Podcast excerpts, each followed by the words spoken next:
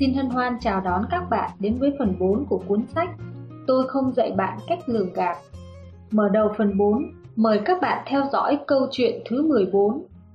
Có chờ được đến ngày ấy không? reng reng. Alo, phòng làm việc của giám đốc Hashito đây. Xin vui lòng cho tôi gặp giám đốc Hashito. Xin lỗi, ngài giám đốc ra ngoài rồi ạ. Ngài có phải là giám đốc Tanaka không ạ? Ồ vâng đúng vậy. Thư ký Hanako tài thật. Chỉ cần nghe tiếng đã nhận ra tôi ngay. Giám đốc Hashito có được một thư ký như cô. Quả đúng là như hổ mọc thêm cánh. Chúng tôi ngưỡng mộ ông ấy lắm đấy. Ồ, ngài quá khen thôi. Chỉ mong rằng có một ngày nào đó khi tôi rời khỏi đây, ngài có thể ban cho tôi chén cơm ăn thôi. Ban chén cơm à? Cô không đùa đấy chứ? Chỉ e rằng không biết có chờ được ngày cô qua giúp chúng tôi không thôi. Giám đốc Hashito nhất định không chịu để cô đi đâu. Quả nhiên, giám đốc Hashito đã chịu để cô thư ký Hanako ra đi. Thật ra thì việc cô Hanako có mối bất hòa với giám đốc Hashito đã không phải là chuyện của một hai ngày. Chẳng qua là người ngoài không biết chuyện này thôi. Kể từ khi giám đốc Tanaka gợi ý, trong lòng cô Hanako dường như đã tìm được một điểm tựa mới nên cô chẳng còn lo ngại gì nữa. Đột nhiên một hôm vì một chuyện nhỏ nên cô đã đập bàn cãi vã với giám đốc Hashito. Cô xách cặp và rời khỏi công ty. Chào ngài giám đốc Tanaka, tôi là thư ký Hanako đây. Thư ký Hanako? Ồ, cô thư ký làm việc ở phòng giám đốc Hashito đấy à? Tôi rời khỏi công ty cũ rồi. Rời khỏi à? Chẳng phải cô đang làm rất tốt ở bên ấy sao? Thì đúng là không tốt đấy, nên tôi mới gọi điện nhờ vả ngài đây. Lần trước chẳng phải ngài nói rằng sẽ ban cho tôi chén cơm ăn sao? Ô, không dám không dám, tôi sẽ sắp xếp ngay. Cô vui lòng đọc số điện thoại nhà cho thư ký của tôi ghi lại nhé. Nào, cô Maya, cô tiếp điện thoại với cô Hanako nhé. Vừa gác máy, giám đốc Tanaka đã lập tức gọi điện cho giám đốc Hashito. Chào anh, Lúc nãy tôi vừa nhận được điện thoại của cô Hanako bên anh đấy. Cô ta rời khỏi chỗ tôi rồi. Chẳng phải cô ta làm việc giỏi giang lắm sao? Giỏi giang là một chuyện, còn cô ta muốn ra đi thì tôi cũng không thể níu kéo được. Chắc là bị anh chiều chuộng quá mức rồi phải không? Ha ha! Tôi không chiều chuộng nhân viên đâu. Chuyện công chuyện tư tôi đều phân minh rạch ròi cả. Nghe nói cô ta sẽ đến chỗ anh hả? Ôi sao anh lại nói thế? Anh thử nghĩ xem tôi có thể tuyển dụng cô ấy được không? Bình luận Bạn có cho rằng giám đốc Tanaka sẽ tuyển dụng cô Hanako không? Nhất định là không. Tại sao? Chẳng phải lúc trước ông ta đã nhận lời sẽ mời cô Hanako về làm việc với chế độ đãi ngộ tốt hơn công ty cũ sao? Vâng, nhưng nếu bạn lần theo mạch suy nghĩ của mình mà tư duy thì bạn sẽ hiểu ra ngay. Một, Ngài giám đốc Tanaka tại sao phải nói những lời ngon ngọt với cô Hanako? Đó là vì mỗi khi ông ta tìm gặp giám đốc Hashito, ông ta đều phải thông qua cô Hanako chuyển máy, nên nếu dỗ ngọt cô này thì sẽ được việc hơn. 2. Ngài giám đốc Tanaka có thể tuyển dụng cô Hanako không? Tất nhiên là không. Vì một người từng trở mặt với ông Hashito, rồi ông Tanaka lại nhận vào làm việc, chẳng phải sẽ làm mích lòng ông Hashito không? Và sẽ khiến ông Hashito nghi ngờ rằng ông Tanaka đã săn đầu người nhân viên công ty mình. 3. Nếu giữa ông Hashito và ông Tanaka có mối quan hệ làm ăn với nhau, thì ông Hashito có đồng ý cho phép ông Tanaka tiếp nhận nhân viên của mình không? Tất nhiên là không đồng ý. Cho dù ông ta không ngăn cản được chuyện này, ít nhất cũng sẽ sinh lòng nghi kỵ, vì thư ký riêng của mình lại đi làm việc cho đối tác làm ăn Chẳng phải giống như mình mang vợ đi gả cho người khác hoặc kẻ thù hay sao? Như vậy không những sẽ bị cắm sừng, mà sẽ có khá nhiều điều bí mật trong chuyện làm ăn và những gì riêng tư của mình rơi vào tay đối thủ đang cạnh tranh với mình. Hãy thử suy nghĩ sâu xa một chút. Một người làm việc ở một nơi quyền cao chức trọng như chỗ của giám đốc Hashito, còn dám nói ra đi là ra đi.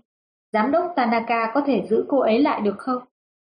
Một thuộc hạ từng đập bàn trước mặt sếp cũ của mình, thì người đó có thể trung thành với người sếp sau này của mình không? Câu chuyện này tuy khá bình thường, nhưng lại nói ra được một sự thật mà không phải ai cũng chú ý đến. Bạn đừng cho rằng hôm nay mình đứng ở chức vụ này, được mọi người mến trọng, và sau khi bạn thay đổi vị trí làm việc, bạn vẫn có thể duy trì được sự mến trọng đó. Khi bạn làm việc trong một công ty lớn và công việc bạn đang thuận buồm xuôi gió, hầu như bạn sẽ nhận được khá nhiều lời tâng bốc dỗ ngọt từ những đối tác hay khách hàng của bạn. Họ xem bạn như là anh em của họ, nhưng lúc này bạn chớ ngất ngây và say đắm trong những lời nói nghe có vẻ bùi tai đấy nhé. Thậm chí bạn chớ nghĩ rằng nếu mình cãi vã trở mặt với sếp mình, tự mình gầy dựng cơ nghiệp, ai nấy đều sẽ đi theo mình nhé. Theo con số thống kê, nhân viên bán hàng, nghiệp vụ kéo được khách hàng về phía mình. Một khi nhân viên này nhảy cóc qua công ty khác, có tỷ lệ rất thấp chỉ vì một Nơi mà những khách hàng này từng hợp tác làm ăn bấy lâu nay vẫn không có vấn đề gì xảy ra. Vậy thì tại sao họ phải đổi nhà cung cấp để rồi tự chuốc lấy sự phiền phức? 2. Ông chủ bên công ty cũ cũng là chỗ thân tình, thậm chí mối thân tình còn sâu sắc hơn nhiều so với nhân viên bán hàng đó. Vậy thì có lý do gì chỉ vì một nhân viên cấp dưới mà làm mít lòng chỗ thân tình này? 3. Có khá nhiều người chỉ chạy theo lợi ích cho riêng mình, cũng giống như loài mèo có thói quen chỉ quen nhà chứ không quen chủ. Đó cũng là một phần bộ mặt của con người. 4. Những người chủ thường hay bảo vệ lẫn nhau. Trong tiềm thức, họ vẫn không muốn nương theo kẻ phản bội lại ông chủ. Huống hồ làm như vậy sẽ để lại tấm gương không tốt cho nhân viên cấp dưới của mình. Cũng giống như câu, kỳ sở bất dục vật thi ư nhân, những gì mình không muốn thì đừng làm nó cho người khác. 5. Khi có người nhảy cóc và tự mình gây dựng cơ nghiệp, công ty cũ vì muốn níu kéo khách hàng ở lại và để tấn công đối thủ mới, họ thường tăng cường chất lượng phục vụ, cộng thêm nhiều chế độ ưu đãi. Nếu khách hàng có thể đạt được lợi ích từ mối mâu thuẫn xung khắc này, thì cần gì phải thay đổi đối tác mới nữa. Từ đó có thể thấy rằng, ngoại trừ sau khi bạn tự mình gây dựng cơ nghiệp, những điều kiện bạn đưa ra sẽ vượt trội hơn công ty cũ. Nếu không, trong một thời gian ngắn, bạn sẽ rất khó giành được sự chiến thắng về phía mình. Cho dù bạn chiến thắng, bạn vẫn phải trả giá rất đắt. Vì vậy, cho dù là nhảy cóc hay tự gây dựng cơ nghiệp, bạn cũng nên lên kế hoạch và tính toán cho chu đáo, chứ không nên để mình giành được những tràng pháo tay hão huyền chỉ vì mình là cáo mượn oai hùng, rồi đánh giá sai lệch tình thế. Nếu không, bạn sẽ bị thất bại một cách thảm hại thậm chí thê thảm đến nỗi bạn không tài nào có thể tiếp tục làm việc trong phạm vi ngành nghề của mình nữa. Cũng như cô thư ký Hanako trong câu chuyện phía trước, đâu phải là năng lực cô ta không đủ để cáng đáng công việc, mà đó chính là vì uy quyền của giám đốc Hashito quá mạnh. Trừ phi một ngày nào đó giám đốc Hashito bị thất thế, nếu không, trong phạm vi quen biết của ông ta, cô Hanako sẽ rất khó tìm lại được một công việc vừa ý như vậy. Nhắc lại câu chuyện trên, giá mà lúc ấy cô Hanako có thể viện lý do nào đó để từ chức một cách vui vẻ, nể mặt ông sếp mình một chút. Sau đó hoặc là tiếp tục đi học để bồi dưỡng nghiệp vụ, hoặc là tìm một công việc chẳng có liên quan gì đến ngành nghề của mình làm tạm. Đợi một vài năm sau mới chuyển qua làm ở công ty của ông Tanaka, như vậy đều có thể tốt cho đôi bên. Đây là một kỹ năng khá quan trọng trong việc nhảy cóc. Cho dù bạn là một ông chủ đang tuyển dụng nhân viên hay là một nhân viên đang dự định nhảy cóc, đều cần phải biết về điều này, vì dù sao thì chuyển công tác nghe cũng có vẻ hay hơn là rút lui. Đàm phán hòa bình sẽ tiết kiệm được sức lực hơn là bình định dẹp loạn. Câu chuyện thứ 15 Kỳ phùng địch thủ Trong tay hắn đang có một dự án cần tôi phê duyệt nhưng sau khi điều nghiên kỹ thì tôi thấy dự án này chỉ mang lại lợi ích cho cá nhân hắn.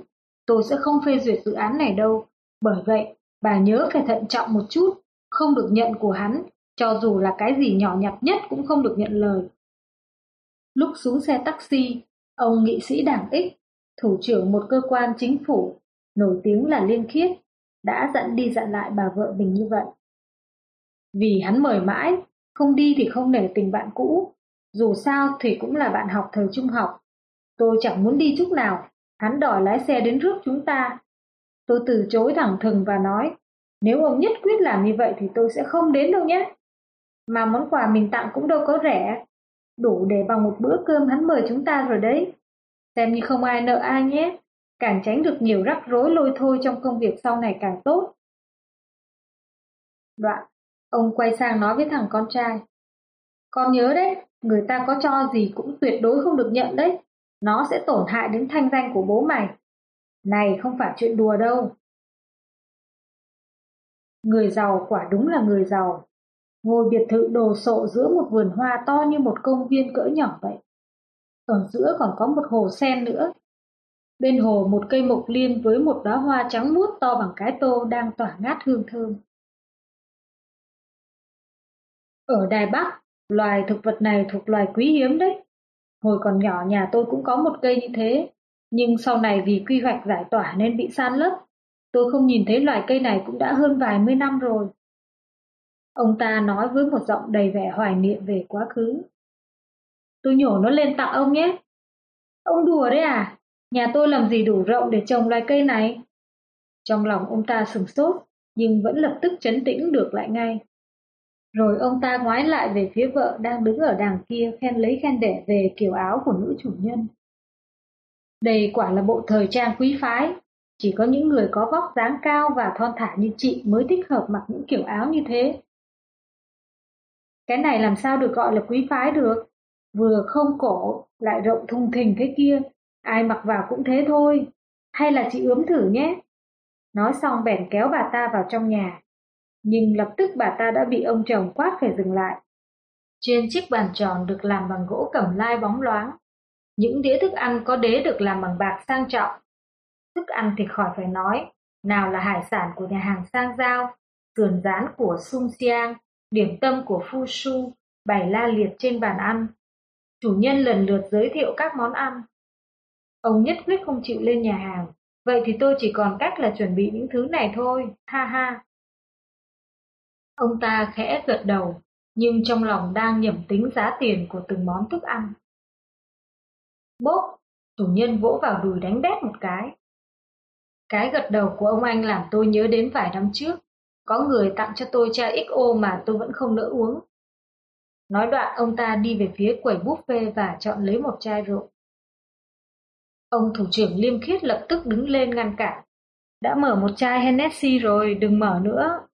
Ha ha, ông chậm mất một bước rồi. Bùm một tiếng, chủ nhân đã mở xong chai rượu. Ông ta ngượng ngập nhưng vẫn kiên trì. Không được, không được, để lại chỗ cũ đi. Rượu đã mở rồi ông ạ, toàn là chỗ bạn bè lâu năm cả. Ấy, ông đừng làm thế, ông không uống tôi uống, được rồi chứ. Ngay lúc đó thì thằng con trai ông ta lóng ngóng làm đổ cả nước cam. Vợ ông ta vội vàng lấy chiếc khăn ăn lau bàn. Chiếc bàn thì chẳng sao cả, phải lo cho thằng bé trước đã.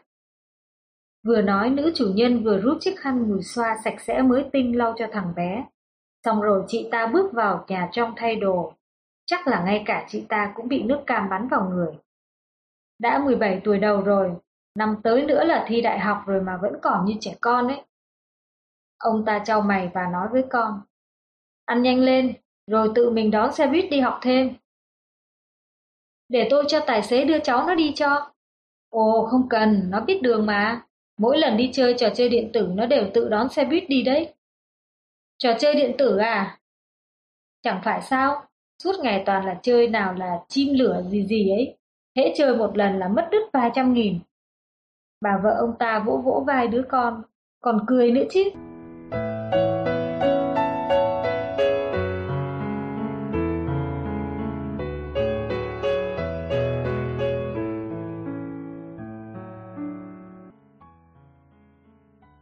Sau bữa cơm, cả bốn người lớn đều ngồi bên hồ sen tán gẫu.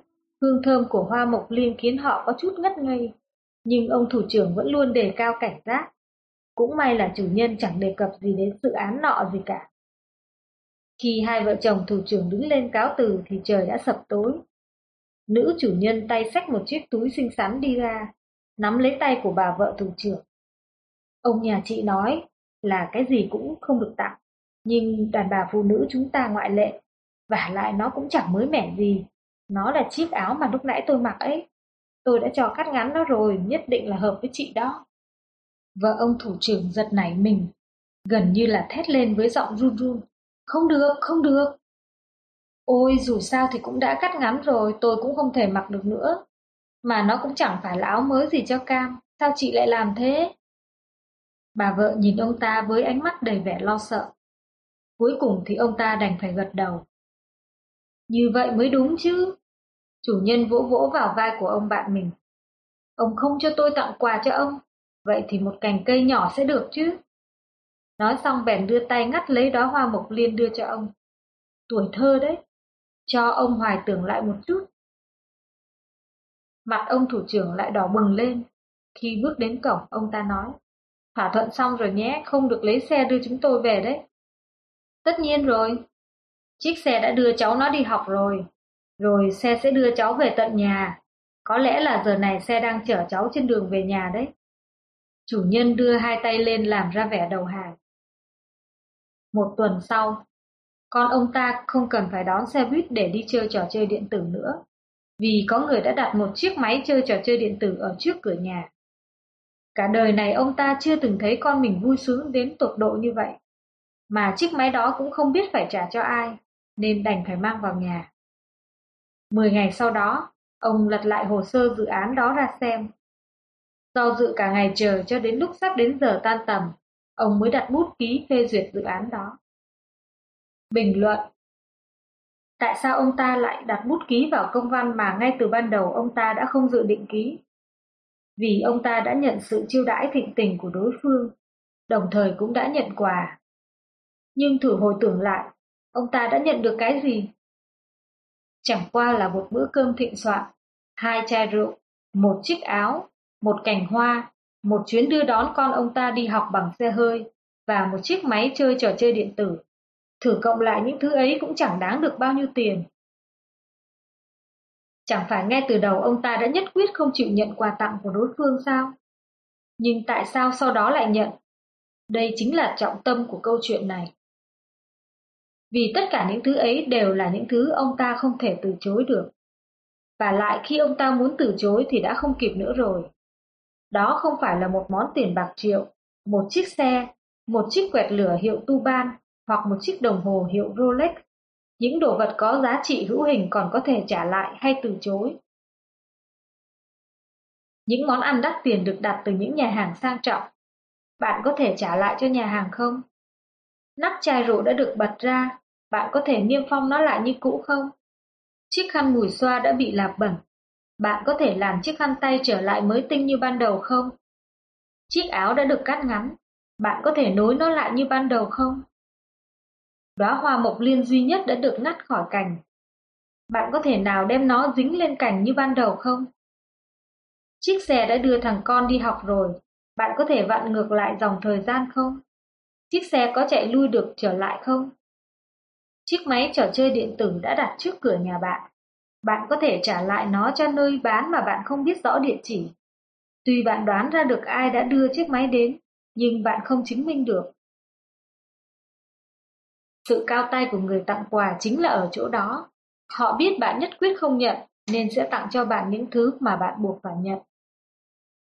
Có người cụng ly với bạn, bạn không thể không uống với họ, vì họ nói, nếu ông anh nể mặt chú em này, thì hãy uống với em một ly, em cạn chén trước đây. Ngửa cổ tu ực một cái đã hết sạch, bạn có thể không uống sao? Nếu không uống tức là không nể mặt, xem thường. Có người càng độc địa hơn nữa, đó là khi họ mời bạn cụng ly, họ hớp một ngụm rượu và ngậm trong miệng. Hai mắt nhìn chừng chừng vào bạn xem bạn có uống với họ không. Nếu bạn vẫn không uống, họ sẽ nhả lại hớp rượu ngậm trong miệng vào ly.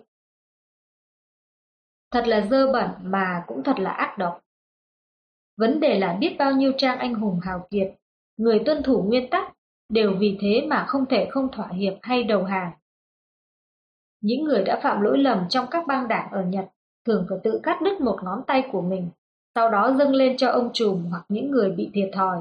Nếu đối phương chịu nhận lấy lóng tay máu me đầm đìa được gói lại bằng mảnh vải trắng, có nghĩa là người đó sẽ tha thứ cho họ. Có bao nhiêu người nhìn thấy những trường hợp này mà không động lòng. Ngón tay đã bị cắt đứt rời, không còn nối lại được nữa, bạn nỡ lòng không nhận nó sao? Khi nhà sư Tuệ Khả của phái Thiền Tông đến xin Đạt Ma nhận mình làm đệ tử, Đạt Ma vốn không muốn nhận, nhưng tại sao sau đó ông ta đã nhận Đại sư Tuệ Khả làm đệ tử? Đó là vì Tuệ Khả đã tự chặt đứt cánh tay của mình dâng lên cho Đạt Ma. Ngay cả một người kiên định như tổ sư Đạt Ma cũng không thể không thay đổi ý định ban đầu của mình đấy. Chúng ta hãy ngược dòng lịch sử nhé. Năm 227 trước công nguyên, Thái tử Đan nước Yên đã dùng cách gì để rồi Kinh Kha đồng ý đến dự buổi tiệc tráng sĩ một đi không trở về của thần chết, hành thích tần vương. Nguyên nhân trong đó rất đơn giản mà cũng không đơn giản. Khi Kinh Kha cùng đi du ngoạn phong cảnh với Thái tử Yên, Kinh Kha đã tiện tay nhặt mảnh ngói vỡ dưới đất ném vào mặt hồ phẳng lặng. Thế là Thái tử Đan đã cho người mang đến những miếng ngọc bích để thay thế những mảnh ngói vỡ cho Kinh Kha ném xuống hồ. Khi họ cùng cưỡi con ngựa thiên lý đi săn, Kinh Kha chỉ vô ý buột miệng nói, chắc gan ngựa thiên lý ngon lắm. Thế là thái tử lập tức cho người giết con ngựa thiên lý mổ lấy gan cho Kinh Kha ăn.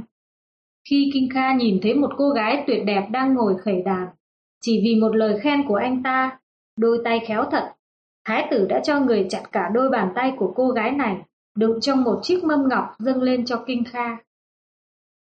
Thật là một thái tử đan độc ác biết bao, nhưng cũng là một thái tử đan biết cách tặng quà biết bao. Vì ông ta biết rằng, với những quà tặng độc nhất, để khi đối phương muốn từ chối thì cũng không kịp nữa.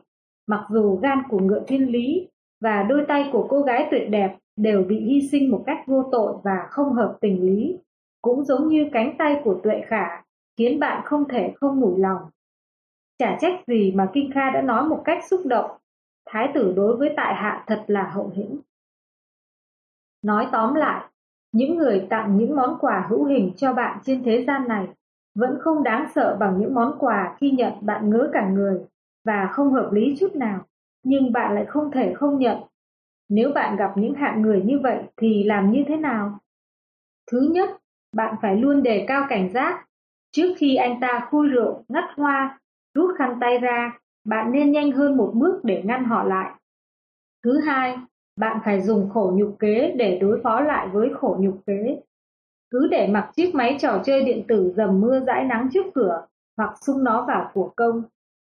Lấy chiếc áo quý giá đó đi bán đấu giá trong buổi từ thiện, sau đó tặng cho người tài xế đã chở thằng bé đi học một chiếc phong bì. Hãy dùng những thủ đoạn phi thường để đối phó lại với những đối thủ phi thường. Đây là cái lý lẽ mà từ cổ xưa đến giờ vẫn không gì dịch chuyển nổi.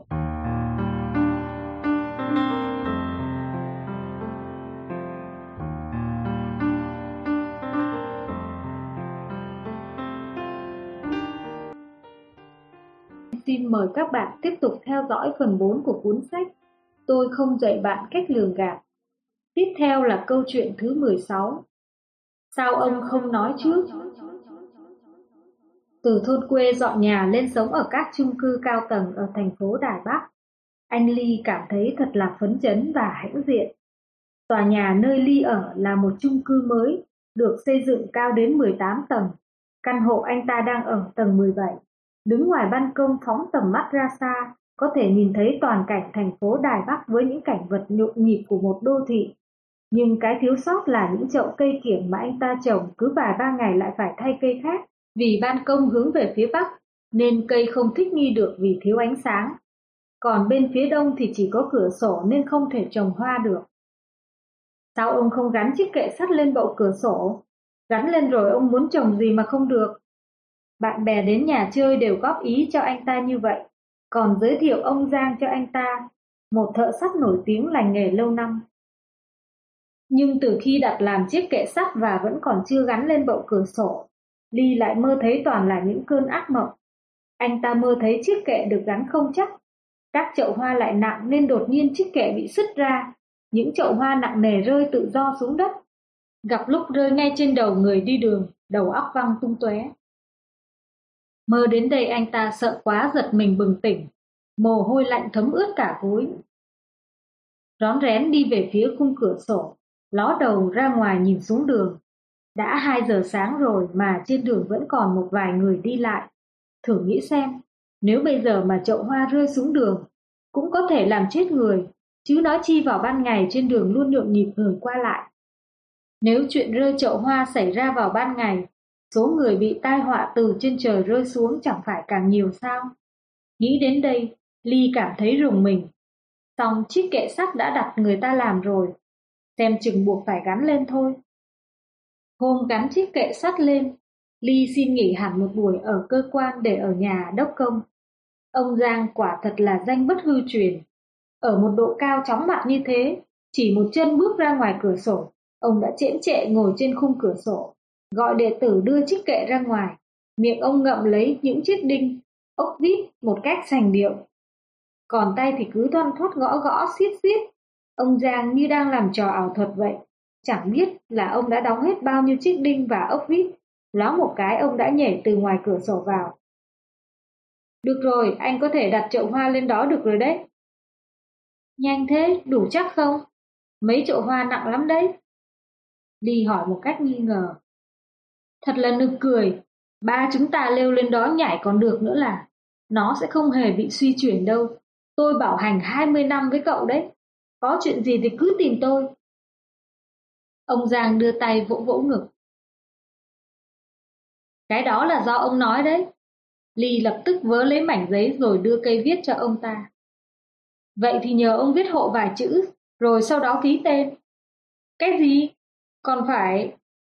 Ông Giang dường như không tin vào những gì mình vừa nghe thấy. Nhưng nhìn thấy vẻ mặt nghiêm túc của Ly, vừa muốn không viết.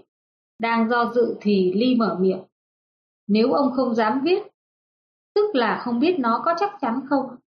Nếu nó rơi xuống đất là có liên quan đến mạng sống con người đó. Hàng không đảm bảo tôi không dám nhận đâu. Được rồi, tôi sẽ viết. Ông Giang viết giấy bảo hành một cách miễn cưỡng. Vừa đặt bút xuống, ông đã trừng mắt quát thằng đệ tử. Lấy đồ nghề ra, đóng thêm mấy chiếc đinh dài vào. Nếu xảy ra chuyện thì tao với mày sẽ bị tù rục xương đấy con ạ. Nói xong, cả hai thầy trò lại bận rộn đóng đóng gõ gõ thêm hơn nửa tiếng nữa mới xong. Kiểm tra lại vài lần nữa, cả hai thầy trò mới hậm hực ra về. Bình luận Đây là một câu chuyện có thật từng xảy ra ở Đài Bắc. Chẳng qua là sau này Ly đã nói với tôi, anh ta vẫn còn chưa yên tâm. Vẫn luôn nghĩ có khi nào ông Giang đã làm một cách hời hợt qua loa ngay từ lúc đầu, cho đến khi ông ta bị buộc phải viết giấy bảo hành, ông ta mới leo ra ngoài để cứu vãn tình thế. Tôi e rằng những chiếc đinh mà ông ta đóng ngay từ lúc đầu đã không đủ dài, nhưng những nơi đóng đinh được đã không còn chỗ để đóng nữa. Tuy sau này có cứu vãn tình thế bằng cách đóng những chiếc đinh dài hơn, nhưng đã hết chỗ để đóng, vì vậy mới tốn nhiều thời gian như vậy. Đi nói với tôi rằng, nếu ngay từ ban đầu tôi đã yêu cầu ông ta viết giấy bảo hành, thì sự việc sẽ tốt hơn nhiều đấy. Câu nói này của anh ta đã nói đúng trọng tâm, và cũng là nội dung chính mà tôi dự định thảo luận sau đây. Tôi còn nhớ có một lần, tôi nhờ nhân viên xưởng in giao những bản sách mới vừa in xong đến chỗ tôi. Lượng sách in lần đó rất nhiều, phải chở vài chuyến mới hết. Vì lúc xếp sách, anh ta xếp không được ngay ngắn lắm, nên tôi bảo anh ta đừng xếp cao quá để tránh lúc động đất sẽ rơi xuống làm bị thương người khác. Mấy nghìn quyển sách cuối cùng cũng xếp xong, Nhìn thấy anh nhân viên mồ hôi đầm đìa, ngoài chi phí vận chuyển tôi còn thưởng cho anh ta một ít tiền boa nữa. Nhìn thấy số tiền boa, trước là anh ta sửng người, sau đó mới cảm thấy bối rối và nói Ôi nếu tôi biết trước ông sẽ cho tôi tiền boa, tôi nhất định sẽ xếp cho nó ngay ngắn hơn. Nói xong, anh ta thật tình chạy đến những dãy sách, chỗ này xê một chút, chỗ kia đẩy một ít. Vấn đề là mấy nghìn quyển sách đã xếp xong rồi, Bây giờ muốn đẩy muốn xê dịch cũng chả ăn thua gì. Sau chuyện này, tôi đã nhận được một bài học. Ở các nước Đông Á, thông thường không có thói quen cho tiền boa. Vì vậy, khi cho tiền boa hay bất cứ thứ gì, tốt nhất là nên nói rõ trước tiên. Có thưởng phạt hay cần giao kèo gì đó cũng nên nói trước. Vấn đề trước là giao kèo trước, còn vấn đề sau là mít lòng trước được lòng sau. Bộ mặt con người khá kỳ diệu. Về cơ bản, đối với mặt trái của sự việc, chúng ta sẽ giả thiết, cho dù mình làm không tốt lắm. Có thể đối phương sẽ không phát hiện đâu. Dù cho có phát hiện, cũng sẽ cho mình qua. Đối với mặt chính của sự việc, chúng ta cũng có thể giả thiết rằng, cho dù mình làm rất tốt, có thể đối phương sẽ không nhận ra. Dù cho có nhận ra, thì mình chắc chắn sẽ không được tưởng thưởng gì đâu, vì cho rằng đây là lẽ đương nhiên. Dựa trên cơ sở này, chúng ta sẽ biết được kết quả công việc, hoặc là không tốt lắm, hoặc là cũng không tồi. Nếu bạn mong muốn việc đó phải làm cho thật tốt, hoặc ít nhất cũng phải không đến nỗi tồi, vậy thì cách tốt nhất là bạn nên đặt vấn đề trước. Tôi sẽ đưa ra hai dẫn chứng đơn giản nhất. Nếu những hành lý mà bạn mang theo trong đó chứa đầy những vật dễ vỡ, rõ ràng là sau khi chuyển xong hành lý bạn mới cho tiền qua nhân viên khách sạn. Nhưng khi xe vừa đỗ trước khách sạn, lúc bạn bước xuống xe bạn có thể nói với nhân viên khuân vác hành lý rằng Phiền anh nhẹ tay một chút khi chuyển số hành lý này, một lát tôi sẽ hậu tạ anh. Tôi từng tham gia một đoàn tham quan du lịch. Trong đoàn có một cặp vợ chồng già, mỗi lần ở khách sạn, họ đều được bố trí ở phòng có cảnh đẹp ngoài cửa sổ. Khi chuyến đi trong mười mấy ngày kết thúc, tôi nói đùa với họ rằng chắc là hai vị đã nói với trưởng đoàn trước rằng nhất định sẽ cho anh ta tiền hoa hậu hĩ chứ, nên hai vị cứ luôn gặp mai ấy. Nào ngờ bác trai cười và nói, chúng tôi không nói, nếu không thì chúng tôi đã phạm phải tội đút lót có thời hạn rồi, nhưng chúng tôi đã để anh ta cảm thấy được. Cảm thấy được à? Đúng vậy. Bác trai nọ cười một cách thần bí. Tôi chỉ cho cậu một chiêu nhé. Khi chuyến đi được bắt đầu, trước mặt trưởng đoàn và hướng dẫn viên, anh nên cho tiền qua các nhân viên phục vụ nhà hàng hoặc tài xế. Rõ ràng là không cần cho những người này, nhưng anh lại cho họ, mà cho với một cách rất hào phóng. Cách này anh học lấy và áp dụng sẽ rất được việc đấy. Chẳng phải sao, khi một người mong muốn, thậm chí xác định rằng bạn sẽ cho tiền qua họ, tất nhiên họ sẽ cố gắng phục vụ cho bạn. Phương pháp ám thị mà hai vợ chồng già này áp dụng, quả thật là một nghệ thuật cao siêu. Nói đến đây, tôi cũng cần đưa ra một dẫn chứng ngược lại, tức là đối phương vốn chẳng trông mong gì về số tiền voa của bạn, thậm chí khi bạn cho họ những vấn đề gì sẽ nảy sinh. Trường hợp thường gặp nhất là chúng ta thường phát hiện ra rằng khi nhờ những người họ hàng thân thuộc làm một việc gì đó, không những không tốt, đôi khi còn rất tồi nữa là khác. Tương tự như vậy, khi chúng ta giúp những người thân làm việc, cũng thường không đạt tiêu chuẩn làm tốt lên hàng đầu. Nguyên nhân khá đơn giản đó là Thứ nhất là họ hàng thân thuộc, nên dù có làm không tốt thì cũng là người thân lẫn nhau. Thứ hai, vì là người trong nhà cả nên không tiện lấy tiền đoa, cho dù có cho thì cũng ngại không dám nhận. Vấn đề là, về cơ bản bộ mặt con người luôn tương hỗ lẫn nhau. Một khi bạn đã nằm trong hai giả thiết trên, thì có cách gì bạn làm tốt công việc được? Bạn có thể ứng phó qua loa đã là điều may mắn lắm rồi. Thế là chúng ta thường hay gặp những việc như vậy. Một người nhờ họ hàng thân thích của mình giúp một chuyện gì đó, dây dưa mãi cuối cùng cũng hoàn thành một cách cầu thả. Người đó vẫn rất khách sáo mà trả thù lao. Người họ hàng đó từ chối mãi, còn người này nhất định phải cho bằng được và rằng anh nhất định phải nhận. Làm sao anh làm không công được? Cuối cùng thì người họ hàng này cũng nhận, còn người này thì ở sau lưng quát tháo ở Mỹ. Họ hàng kiểu gì vậy, vừa tốn tiền vừa rách việc. Anh ta nào có biết rằng, có thể người họ hàng đang rất hối hận đấy. Nếu biết anh ta nhất định phải trả tiền, mà trả chẳng thiếu một xu, thì ngay từ ban đầu mình nên giúp anh ta làm tốt việc ấy. Chúng ta cần phải kiểm điểm một cách nghiêm túc. Nguyên tắc Thù lao thưởng phạt chẳng phải nên tách bạch với tình nghĩa. Như câu, tình là một chuyện, lý là một chuyện, nên mích lòng trước được lòng sau thì vẫn hơn cả. Những chuyện đáng nói rõ, nếu được nói ngay từ ban đầu, thì sự việc có phải sẽ hoàn hảo hơn không?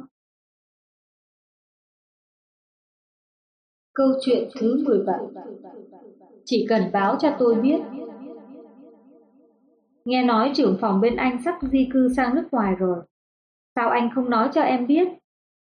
Bill vừa bước vào cửa thì vợ đã hỏi tới. Tại sao phải nói cho em biết? Có đến lượt anh đâu mà nói. Bill hậm hực quang cặp lên chiếc ghế nệm. Trưởng phòng từ chức, không đến lượt phó phòng lên thay thì ai lên? Em đừng có cằn nhằn nữa được không? Bill nổi nóng lên. Chẳng nhẽ em không biết bên anh có đến hai phó phòng sao? Chẳng nhẽ em không biết phó phòng Frank chính là em họ của giám đốc? Chẳng phải ông ta đã có một người em họ leo lên chức trưởng phòng ở phòng kinh doanh rồi sao? Đúng vậy. Bây giờ cho luôn người em họ lên chức trưởng phòng sản xuất, chẳng phải là đủ cặp. Quay sang vợ, Bill hỏi. Anh hỏi em nhé, nếu em là giám đốc thì em sẽ chọn ai lên ngồi ghế trưởng phòng? Tất nhiên là anh. Cô vợ nói một cách rõ ràng. Tất nhiên là cho anh lên. Nếu không tin thì anh dám đánh cược với em không?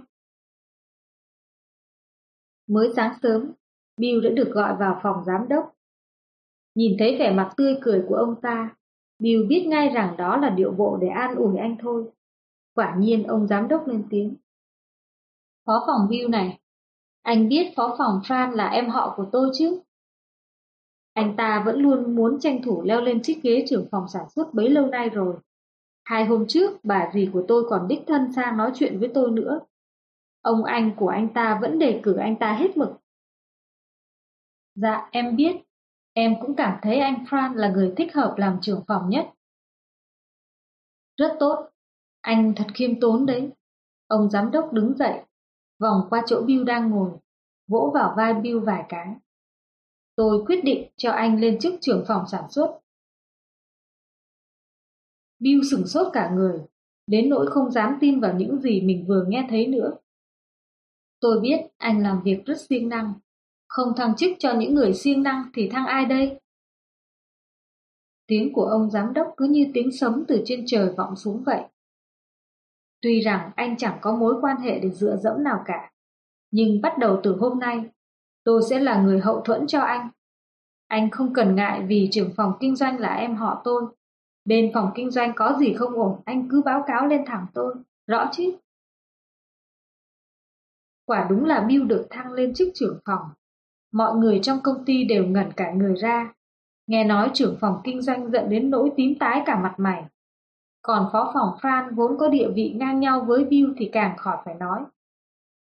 Nghe nói anh ta có ý định nhảy cóc khỏi công ty đấy. Nhưng trong mắt của tất cả các nhân viên trong công ty, trên đầu ông giám đốc hình như hiện lên vầng hào quang. Ai cũng không phục cách dụng nhân và sự vĩ đại của ông ta. Chỉ có điều là tình hình căng thẳng của hai phòng kinh doanh và sản xuất là có thể tưởng tượng ra. Sản phẩm bên phòng sản xuất chỉ cần xuất chậm một tí hoặc xảy ra vài sự cố nho nhỏ, thì y như rằng trưởng phòng kinh doanh sẽ lên phàn nàn với ông giám đốc. Còn thì chỉ cần sao nhãn công việc nhận đơn đặt hàng ở bên phòng kinh doanh, thì Bill cũng lên phòng giám đốc tố giác. Nghe nói chính Bill đã tận tay giành được hai đơn đặt hàng mà suýt chút nữa là bị đối thủ cạnh tranh giành mất. Việc này khiến trưởng phòng kinh doanh cảm thấy ê chề cả mặt mũi. Sự đối lập giữa hai phòng ban chẳng phải sẽ ảnh hưởng đến sự phát triển của công ty sao? Song cũng thật kỳ lạ, chỉ số tăng trưởng của công ty không ngừng được nâng cao. Có khá nhiều đối tác vốn không hợp tác với công ty bấy lâu nay, nhưng nay đã tự động tìm đến. Khi tiền thưởng cuối năm được phát ra, ai nấy đều vui mừng vì nhiều gấp đôi năm trước. Người mừng rỡ nhất có lẽ là vợ Bill, vì cô ta đã thắng nên toàn bộ số tiền thưởng của Bill đều chui vào túi vợ. Bình luận Có phải ngay cả chính bạn cũng cảm thấy nghi hoặc? Xét từ góc độ những doanh nghiệp gia tộc của người Trung Quốc, người đứng đầu đáng lẽ sẽ thăng chức cho họ hàng thân thích của mình. Nhưng tại sao ông giám đốc này lại thăng chức cho một người ngoài như Bill? Xong, nếu xét từ một góc độ khác, Ông giám đốc chẳng phải đã trí công vô tư, nên đã nâng cao được uy tín của người lãnh đạo. Với tư cách là một người ngoài như Bill lại được trọng dụng, chẳng phải anh ta sẽ vì công ty miệt mài làm việc hơn. Trưởng phòng kinh doanh phát hiện ra người anh họ của mình là một người không làm việc theo chủ nghĩa cá nhân. Phải chăng anh ta sẽ cảnh giác và làm việc tốt hơn? Phòng sản xuất của Bill có khi nào vì sự khiêu khích của phòng kinh doanh mà chú ý đến chất lượng sản phẩm, sản lượng và thời hạn giao hàng không? Có khi nào trưởng phòng kinh doanh vì bị bill theo dõi sát sao nên càng cố gắng tìm kiếm khách hàng? Ngược lại, nếu cả hai phòng ban này đều do người thân đảm đương, mở ngoặc, anh em của Fran, đóng ngoặc, mà những người này lại không hoàn toàn là người thân ruột thịt của ông giám đốc. Như vậy từ trong đó sẽ nảy sinh ra những vấn đề như Khách hàng không hài lòng về sản phẩm, phản ảnh lên phòng kinh doanh. Nếu là chuyện vặt vãnh thì sẽ bị lơ đi để giấu giếm ông chủ. Rõ ràng là nếu tăng ca thì sẽ làm kịp số lượng đặt hàng, nhưng phòng sản xuất không muốn tăng ca nên họ có thể thông đồng với phòng kinh doanh rằng đừng nhận đơn đặt hàng đó nữa, nói rằng đơn đặt hàng của công ty mình đã đầy rồi. Bạn sẽ phát hiện ra rằng những việc có thể nhanh chóng làm xong trong điều kiện đôi bên đang có sự đối lập sẽ tốt hơn là lúc họ không đối lập. Điều đó là vì trong một tổ chức, tất cả làm việc là sự nghiệp chung. Đối lập không có nghĩa là đối địch, mà có nghĩa là đứng độc lập một cách tương đối. Nói đơn giản tức là không thiên vị ai cả. Vì vậy, sự đối lập đó khiến mọi việc trở nên rạch ròi, không nương tay gì cả. Và sự đối lập ấy cũng chính là sự cạnh tranh, giám sát lẫn nhau. Dưới sự giám sát, các tệ nạn đều có thể dần dần bị vạch trần. Dưới sự cạnh tranh, ắt sẽ nảy sinh sự tiến bộ vượt bậc. Câu chuyện này muốn nói với những nhà doanh nghiệp hay cấp lãnh đạo rằng đừng cho rằng việc gì cũng sử dụng người của mình là rất tốt. Bạn có thể sử dụng người thân của mình, nhưng với điều kiện là họ phải trung thành tuyệt đối với bạn, chứ không để nhân viên cấp dưới cứ nương tay với nhau và không được để sự nể nang giữa họ vượt hơn lòng trung thành đối với bạn. Cũng giống như trong câu chuyện, trưởng phòng kinh doanh và Bill đều là người của ông giám đốc. Một người là người em họ ruột của mình, còn người kia được mình tận tay để bạt lên. Sự trung thành của trưởng phòng và Bill đối với ông giám đốc chẳng qua là họ làm tốt phận sự của mình trong sự khách quan mà thôi. Ngược lại, nếu mối quan hệ cá nhân giữa Bill và ông trưởng phòng vượt quá mức chuyện công, thì đó lại không phải là một hiện tượng tốt. Bất kỳ là những chuyện trong chính trị, quân sự, kinh doanh, những nhà lãnh đạo thông minh đều biết cách cân bằng quyền lực giữa các thuộc hạ của mình. Điều đó giúp cho họ biết được những chuyện gì đã xảy ra, tránh được sự giấu nhẹm bưng bít của thuộc hạ. Đồng thời cách đó cũng giảm thấp khả năng các thuộc hạ liên kết lại để phản bội mình. Mở ngoặc bao gồm cả việc thuộc hạ rời khỏi công ty để gây dựng cơ nghiệp, đóng ngoặc. Nếu đứng ở góc độ của một thuộc hạ, nếu bạn không phải là một người có tấm lá chắn, tuyệt đối không nên có cách nhìn rằng mình không thể cạnh tranh nổi với những người có quan hệ. Bạn cần biết rằng, việc không có lá chắn cũng có thể trở thành một ưu điểm của bạn. Cũng có thể vì thế mà bạn tìm được chỗ dựa cho mình. Đương nhiên, nếu người lãnh đạo áp dụng cách lãnh đạo trực tiếp, cũng có thể dẫn đến hai khuyết điểm. Thứ nhất, sẽ tạo ra những thuộc hạ nhỏ mọn, chuyện to, chuyện vặt đều báo cáo với bạn, khiến bạn chỉ nghe những lời nói sau lưng thôi cũng đủ làm bạn mệt rồi, để rồi dẫn đến tình trạng không thể quản lý theo cấp bậc. Thứ hai, đó là bạn thường xuyên nghe được những lời nói xấu nhau, không phải bên này nói xấu bên kia, thì bên kia nói xấu bên nọ, Đối diện với hai khuyết điểm này, bạn nhất định phải vừa trao quyền cho họ một cách đầy đủ, vừa phải có khả năng gạn lọc lại những tin tức hành lang. Bạn còn phải nói ít nghe nhiều, để tránh trường hợp bị thuộc hạ lấy một câu nói nào đó của bạn ra để làm chỉ thị hay mệnh lệnh. Như vậy sẽ tạo ra khá nhiều rắc rối không cần thiết.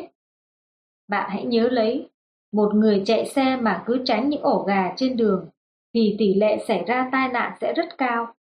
Một người bị tác động bởi những lời tố giác của nhân viên cấp dưới rồi lập tức có những phản ứng nông nổi thì tuyệt đối không phải là một người có tài lãnh đạo. Người lãnh đạo phải biết cách làm thế nào để cho thuộc hạ làm tốt nhiệm vụ của mình, làm cho họ đối lập một cách khách quan, chứ không phải đối địch một cách chủ quan, nhằm để tránh được những cái thiên vị, hủ hóa, và đó cũng là một bài học lớn cần phải học hỏi.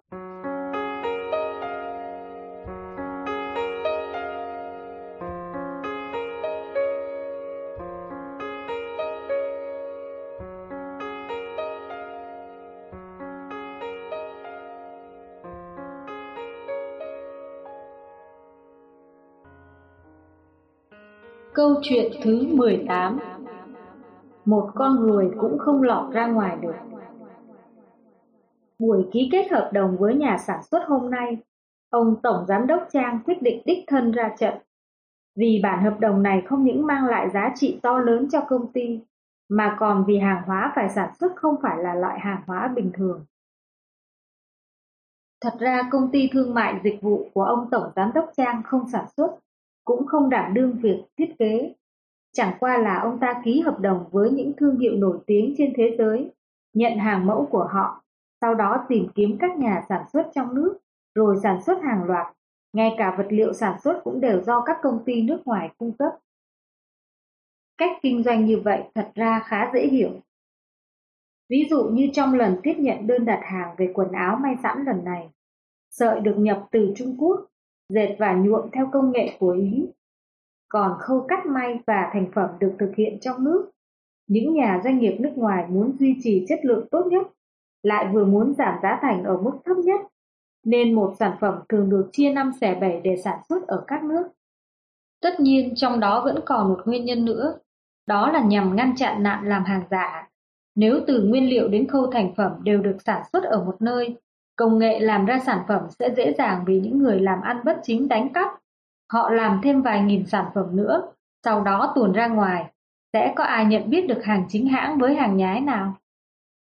Vì vậy lần này, công ty thời trang nước ngoài, ngoài kiểm tra khá chặt chẽ đầu vào nguyên liệu, còn dặn đi dặn lại không được để một nửa thành phẩm tuồn ra ngoài. Điều đó có nghĩa là sản phẩm được sản xuất ở trong nước, nhưng nếu người trong nước muốn mặc loại áo đó thì nhất thiết phải ra nước ngoài mà mua. Và đó cũng là nguyên nhân mà ông Tổng Giám đốc Trang phải đích thân có mặt trong buổi đàm phán hôm nay. Ngài cứ yên tâm, nhà máy chúng tôi canh phòng nghiêm ngặt đến nỗi một con ruồi cũng khó mà lọt ra ngoài. Không những chúng tôi sẽ đảm bảo chất lượng sản phẩm, mà còn bảo vệ công nghệ một cách tuyệt mật nữa. Ngay cả những mảnh vải vụn rơi trên đất cũng được tiêu hủy hoàn toàn. Nhà sản xuất nheo nheo mắt. Ngài cần biết rằng, hiện giờ những người làm hàng nhái ở bên ngoài rất nhiều. Họ chỉ cần nhặt được một mảnh vải nhỏ thôi là họ có thể sản xuất ra hàng loạt sản phẩm nhái giống hệt hàng thật. Kết quả là ngài chưa tung sản phẩm ra thị trường, thì bên ngoài đã đầy rẫy những thứ hàng nhái hàng giả rồi. Nhưng thủ công cũng khá quan trọng. Chẳng hay tay nghề của công nhân ở quý công ty như thế nào? Ông Tổng Giám đốc Trang dường như vẫn chưa hết băn khoăn. Khỏi phải nói, tất cả công nhân ở đây đều là công nhân lành nghề cả. Nhà sản xuất cười và rút ra một sấp danh thiếp từ trong túi áo. Ngài xem này, toàn là các nhãn hiệu danh tiếng trên thế giới. Tất cả họ đều nhờ tôi gia công đấy. Ngài thấy sao? Sau đó ông ta đột nhiên kéo gấu áo của mình lên. À đúng rồi, ngài xem thủ công chiếc jacket này của tôi như thế nào? Ông Trang nhìn các đường kim mũi chỉ một cách tỉ mỉ. Quả là không tồi đấy, tôi thật khâm phục tay nghề của đội ngũ công nhân bên ông. Tôi còn muốn mua một chiếc như vậy để mặc nữa. Ôi ra nếu ngài thích thì cứ lấy đi. Nhà sản xuất thật là hào phóng, vừa nói vừa thon thót cởi chiếc áo jacket đưa cho ông Trang. Ông Trang sừng sốt cả người, nhà sản xuất cười và nói. Ngài đừng khách sáo làm chi, nếu ngài cần thì bên tôi còn nhiều đấy. Đó là hàng gia công dù một công ty bên Anh, ai cũng khen kiểu áo này đẹp. Em vợ tôi còn vừa lấy đi hai chiếc đấy. Bình luận Những nhà sản xuất phim ảnh lo ngại nhất là khi bộ phim chưa được trình chiếu rộng rãi thì những băng đĩa lậu đã được in sang tràn lan khắp nơi. Những nhà thiết kế thời trang sợ nhất là khi một kiểu thời trang mới của mình vẫn còn chưa trình làng, thì những hàng nhái đã được treo khắp phố. Hai cái đáng sợ nhất ở trên thì cuối cùng chúng cũng chỉ là hàng lậu hàng nhái, chứ không phải là hàng thật. Càng sợ hơn là trước khi bạn tung các sản phẩm của mình ra, thì đồng thời trên thị trường đã có mặt những hàng thật 100%, các sản phẩm thật của bạn đã được tuồn ra từ cửa sau. Ai có thể sản xuất ra những sản phẩm giống hệt của bạn? Tất nhiên là những người giúp bạn làm ra những sản phẩm đó. Khi bạn đặt làm 100.000 chiếc áo, nhưng họ lại làm đến 110.000 chiếc. Sau đó đem 10.000 chiếc rôi ra, tuồn ra ngoài thị trường. bạn làm sao có thể phân biệt được hàng nào là hàng của bạn? Trừ khi trên mỗi một chiếc áo bạn đều đóng dấu hay ký hiệu, còn không thì cho dù bạn có cầm sản phẩm đó trên tay, thì bạn cũng không phân biệt được đó là hàng thật hay hàng nhái, vì nó là giả của cái thật, nhưng lại hoàn toàn thật 100% và là sản phẩm bất hợp pháp. Vấn đề là làm sao chúng ta có thể ngăn chặn được hiện tượng này xảy ra. Trong câu chuyện chẳng phải là đã đề cập đến rồi sao? Kiểm soát đầu vào nguyên liệu là một trong những phương pháp đó. Bạn có biết tại sao phần lớn các loại tiền giấy giả đều rất dễ bị phát hiện không? Đó là vì loại giấy dùng để in tiền không phải ai cũng có thể mua được. Tương tự như vậy, nếu hàng may mặc mà bạn đặt làm khá đặc biệt, là loại độc nhất vô nhị mà bạn lại có thể tính ra được lượng hao hụt cần cho mỗi một thành phẩm. Sau đó bạn yêu cầu một cách nghiêm khắc đối phương khi giao hàng, số lượng không thể ít hơn số lượng mà bạn đã tính toán trước. Như vậy sẽ giảm được sự rủi ro ở mức thấp nhất. Ngược lại, nếu bạn lười biếng, bạn chỉ giao bản thiết kế cho một nhà sản xuất, sau đó giao cho họ đi mua nguyên liệu, cắt may, thậm chí tìm một nhà phân phối mà họ quen biết để tung sản phẩm ra ngoài. Đến lúc ấy thì bạn sẽ gặp rắc rối to đấy. Phần 4 của cuốn sách Tôi không dạy bạn cách lường gạt đến đây là hết. Xin chào và hẹn gặp lại các bạn trong phần 5.